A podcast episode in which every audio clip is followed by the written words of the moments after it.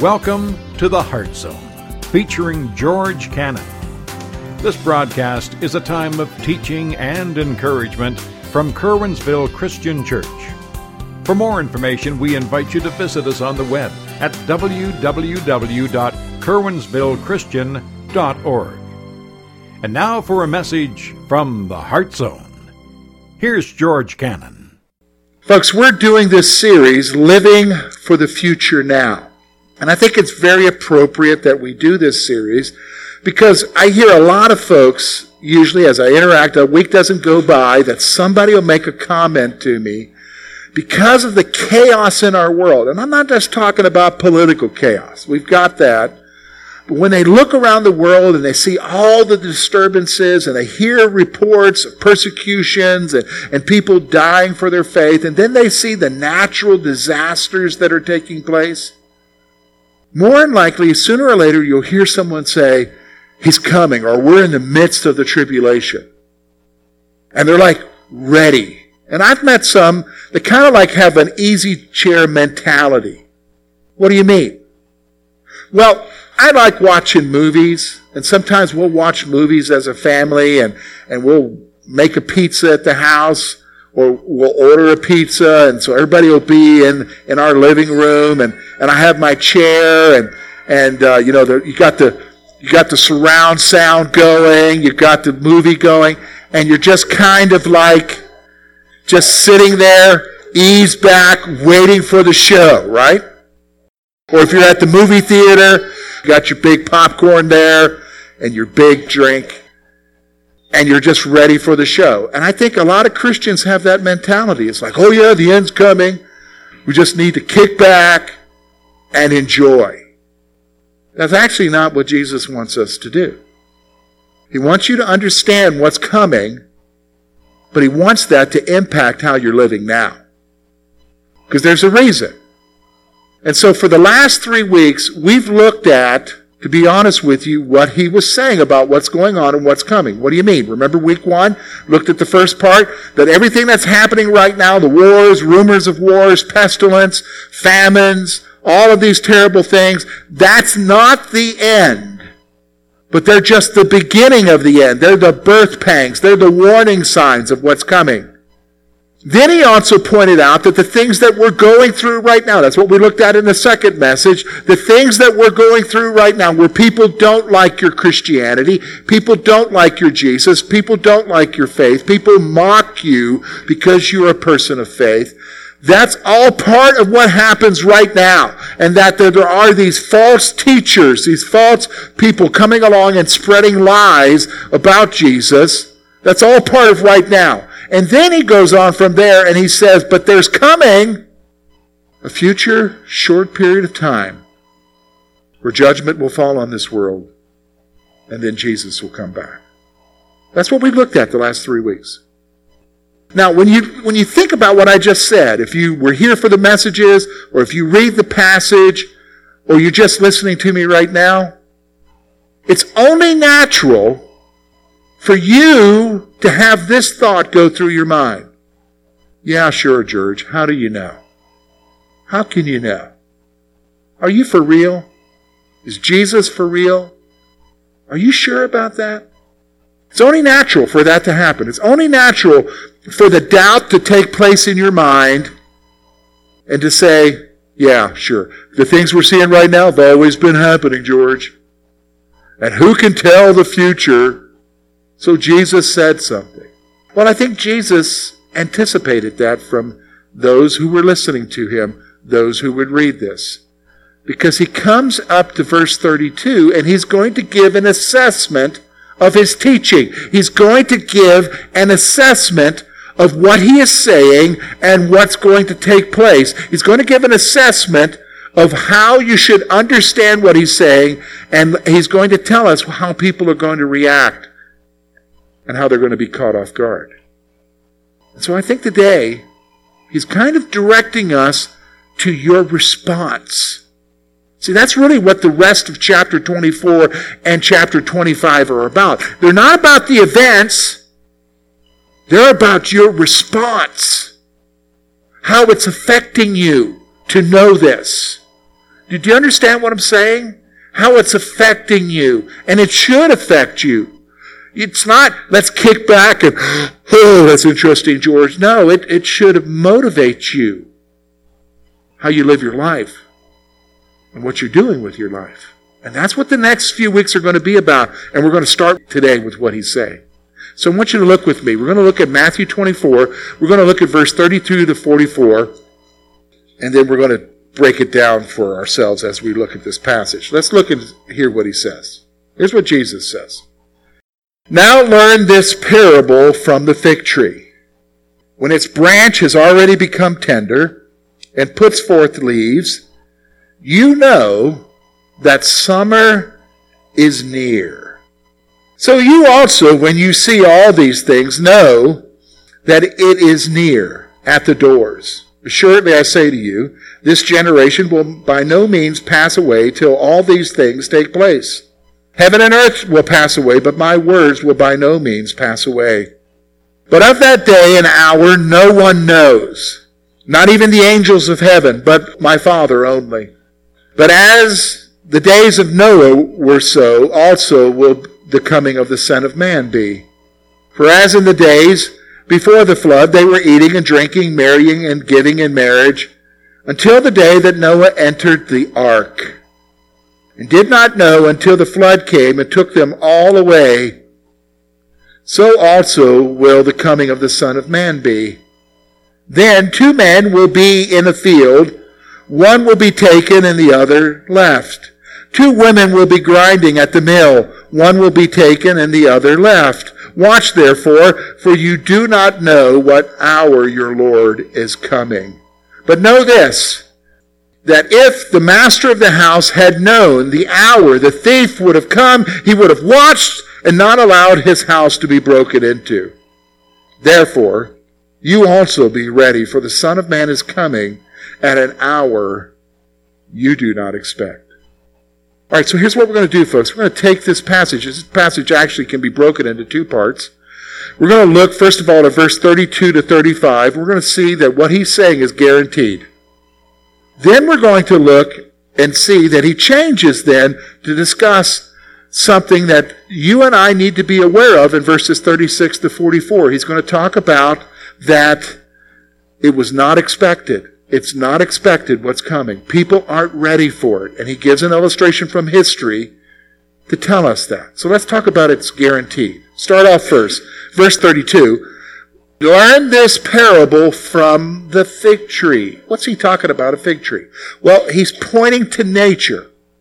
And in Palestine there, in Israel, it is very common to have fig trees.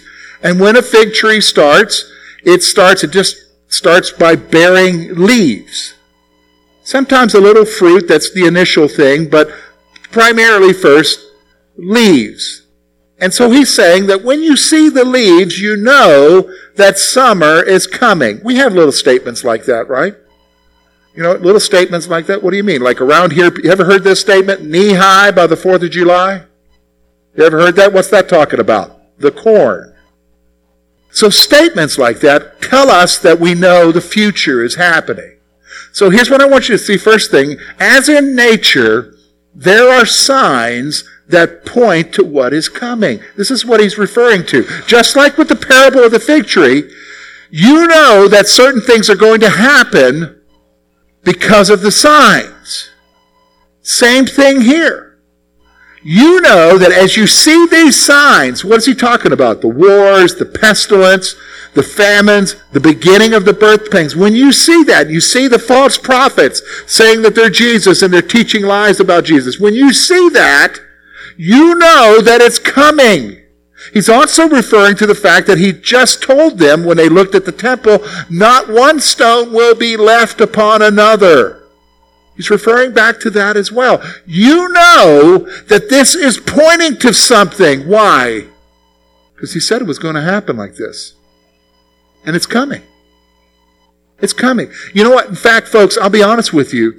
When you understand the scripture, And you know just what he's talking about here in Matthew 24 and 25, and when you know what he's talking about in, in 1 Thessalonians chapter 4, and when you know what he's talking about in Revelation, or you know what he's talking about in Daniel chapter 7 through chapter 12, when you know what Ezekiel says and when you know what Isaiah says, you begin to look at the signs that are happening around you and you begin to think, oh, so they're talking about the Temple Mount and they're talking about wanting to rebuild a temple. Oh, that's all a sign, isn't it? That's all pointing to what, folks? Jesus coming back. So he's saying, look, it is guaranteed what I'm saying, Jesus is saying, because you see the signs already, just like with the fig tree. Learn from the fig tree. It's coming. Well, somebody would say, well, yeah, really. I've seen the woolly worm, and I was told that if it's all black, it's going to be a terrible winter, and it wasn't. Yeah, George, really, that's an old wives' tale. How do you know? Well, that's where Jesus comes and tells us the second thing here. Look at what he says. Verse 34. Assuredly, I say to you that this generation will by no means pass away till all these things take place. Heaven and earth will pass away, but my words will by no means pass away. Two more things I want you to see here. First of all, those who are listening will experience the signs that point to the end. That phrase generation, that's thrown some people off. That's why they think these things have already taken place. There's no way possible that they could have taken place because they feel like Jesus is just talking to the generation that heard him. Well, yes, that could be taken that way, but the words that are used in the original languages could also mean it's a phrase that's used to refer to those who are listening and reading. And the reality is, is that even our generation are seeing what? The fulfillment of these things. We're not seeing the tribulation, George. No, no, that's not what he's referring to here. He's referring back to what? The birth pangs, the child pains, the things, what? The wars, the famine, the pestilence, the suffering that Christians endure right now. We're seeing that, right? You're witnessing that. That's what he's saying here. Those who are listening will experience the signs of the end. Gives you perspective. And then finally he says this, just so you understand that this is going to happen, he said, because it's my word. Here's the final point I want you to see in this section. Jesus affirms that his words are what? Unchanging, true, and certain. Unchanging, true, and certain. You know, we, we operate with an understanding about word, right? We don't, we don't understand because we're in this culture now where we got to write everything in a contract. But some of you who are older know, know this phrase that we used to look at people and we would say to him, He gave me His word and He's what? True to His word. And if He said He's going to do it, He'll what? Do it. We've met people like that. You can remember years ago when we, when a handshake meant what? It was going to happen. Now, we don't operate that way anymore because people are holding two fingers behind their back, right, when they're shaking your hand. But it's the same thing. Jesus is saying, look, you don't want to accept the fig tree illustration? Fine. I'm telling you right now, my word doesn't change. Heaven and earth will pass away, but my word will remain. You know it's going to happen because I said it's going to happen. How can we trust Jesus? How can we be sure that what he said is true, George? How can we trust him to know for sure that this is going to take place? Well, there was one other thing that Jesus told his disciples that was going to take place. Anybody have a clue what that was? I'll help you.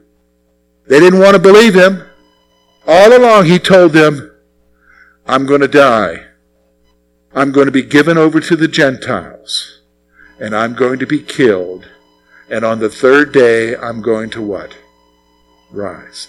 Now, he said that many times before he was killed and before he rose again. In fact, remember, remember Peter was saying, no, no, no, you can't do this. And Jesus said, get thee behind me, Satan. Yeah, he told them. And guess what? Did it happen? Yeah. He was killed, and on the third day, he what, folks? He rose again. He's alive, right? Do you think everything that Jesus said I'm going to pay attention to now? You think his word is valid? You better believe it. That's what he's saying here. My word is certain, it's true and unchanging. The world will pass away, but my word will always stand. That's what he's saying here. It's guaranteed. And you say, what has that got to do with you and I? Well, I think the issue is now, what do you do with it? What do you do with knowing this information? You know what I'm saying? Knowing this information. Because you and I, we're inundated with information all the time. Information all the time. We're constantly bombarded. More than any other generation in the world, we are constantly bombarded with things that we just tuck away and put in the back of our mind that is just trivial information. Like we're waiting to have a master, we're all waiting to get on Jeopardy, right? Because we got all that information.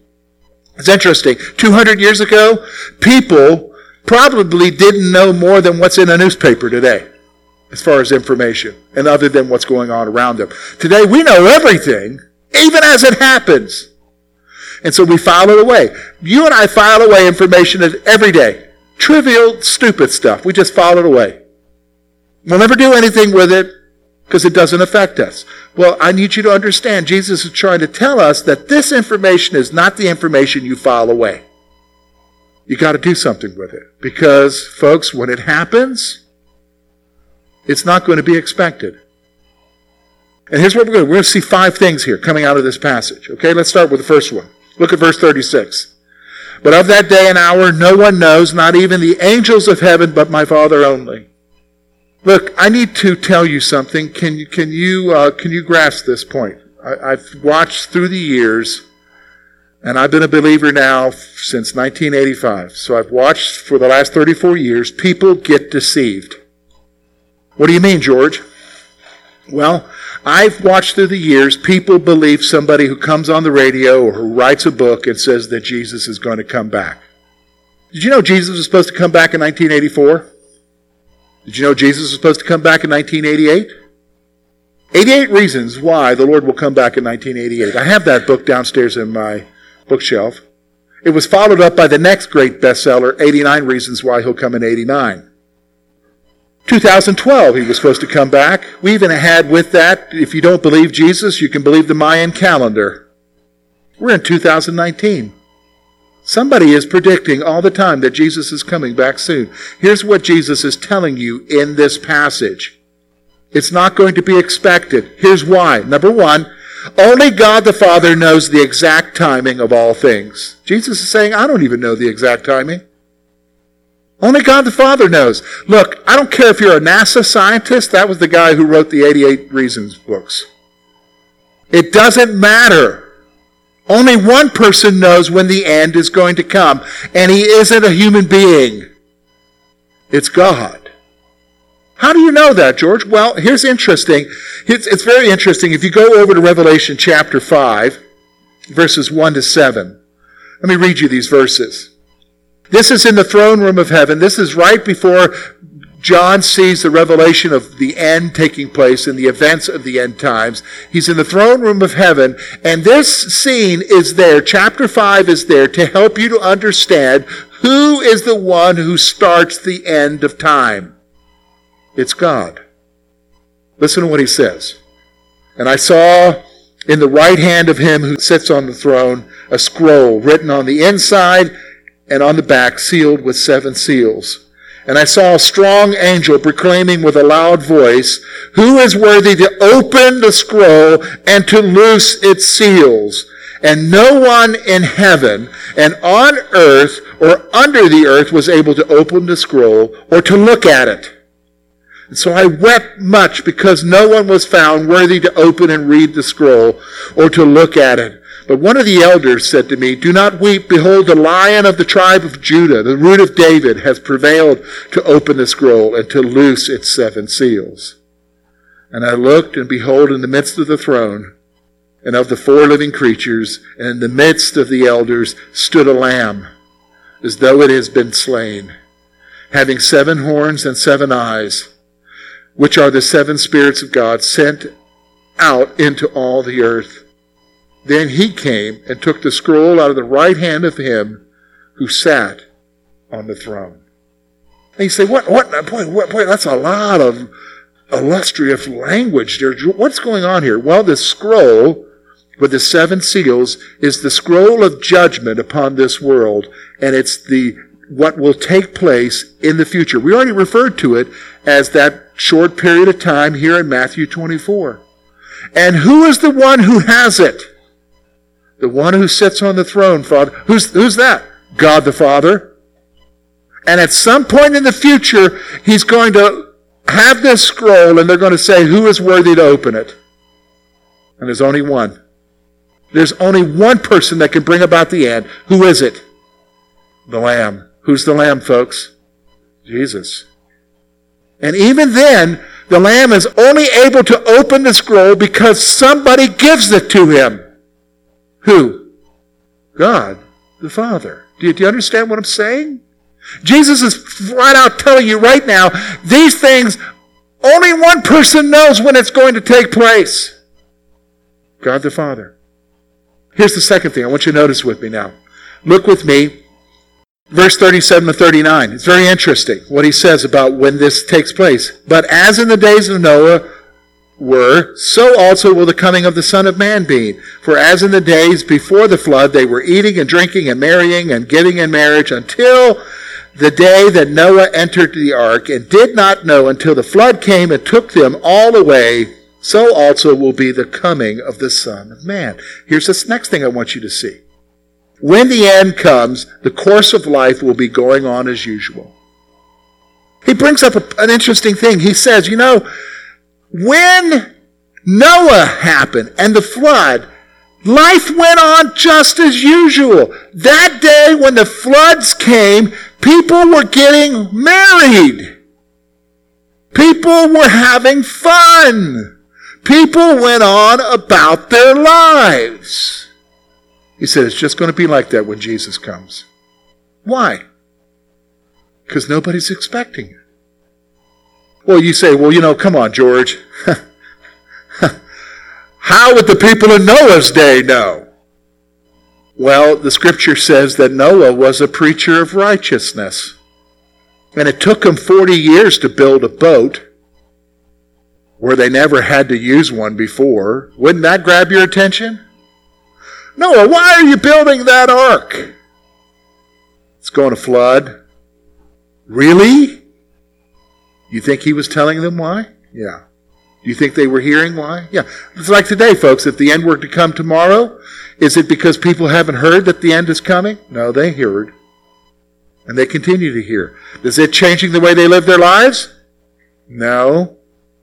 People are going on about their normal lives all the time, right? This is what he's saying. Life will go on as usual when the end comes. They're not expecting it. In fact, he goes on, here's my third point. I was going to give it to you a little earlier.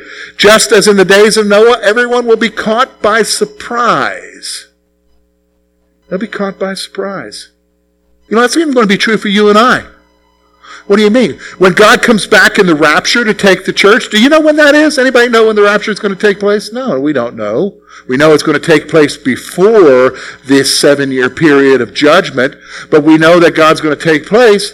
But we're called to be ready for it. We're called to watch for it and to be ready for Jesus to come and get us, right?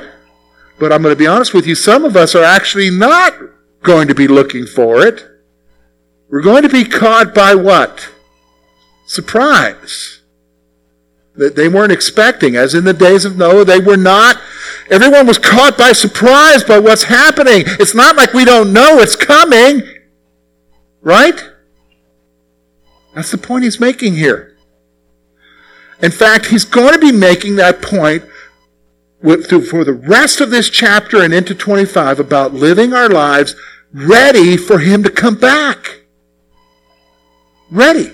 That's what this whole emphasis is here, about being ready.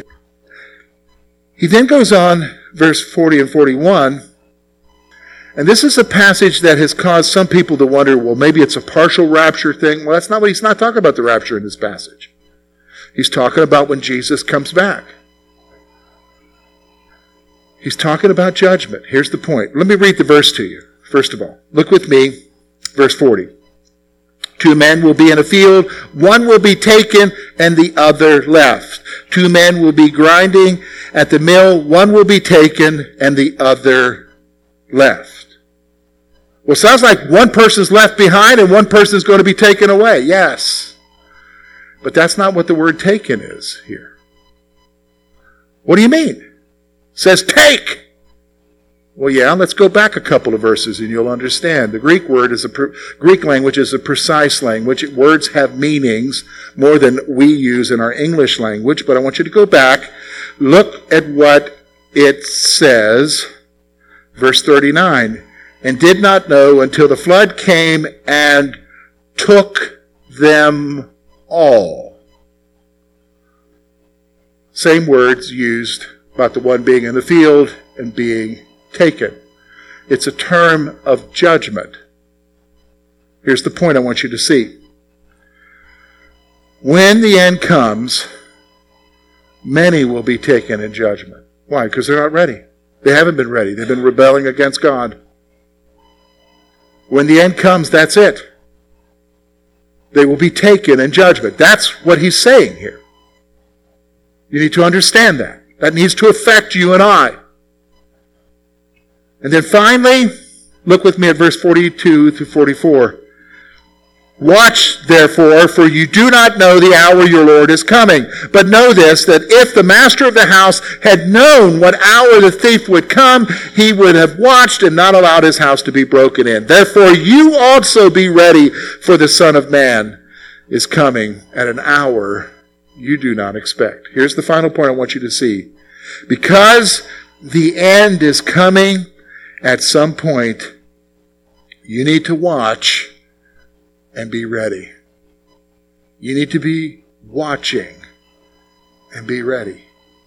What do you mean be ready, George? Do we need to have a bunker filled with water and canned food, spam, sardines, Vienna sausages? No, no, that, that's for people living in Montana. That's not what he's talking about. Here's what he's saying. Be ready with your life. You watch. Is this the day? You get up in the morning and you say, Lord, is this the day when you're coming for me? Is this the day? And then you live your life like you know your mama's coming back at one o'clock or sooner. You live ready so that you're not caught by surprise. In fact, that's the point that Jesus is going to be making in the next several parables that he tells in this passage. Of being ready and what happens to those who aren't. Who aren't. Thank you for being with us this morning. And we trust that today's message has been both challenging and an encouragement to your heart. At Curwensville Christian Church, a warm welcome is always extended to you. We're located at 700 State Street, Curwensville, Pennsylvania. For more information about our ministry, please visit us on the web at www.curwensvillechristian.org. Now, on behalf of George Cannon and the entire church family, we hope that you will look to the Heavenly Father in all that you face this coming week.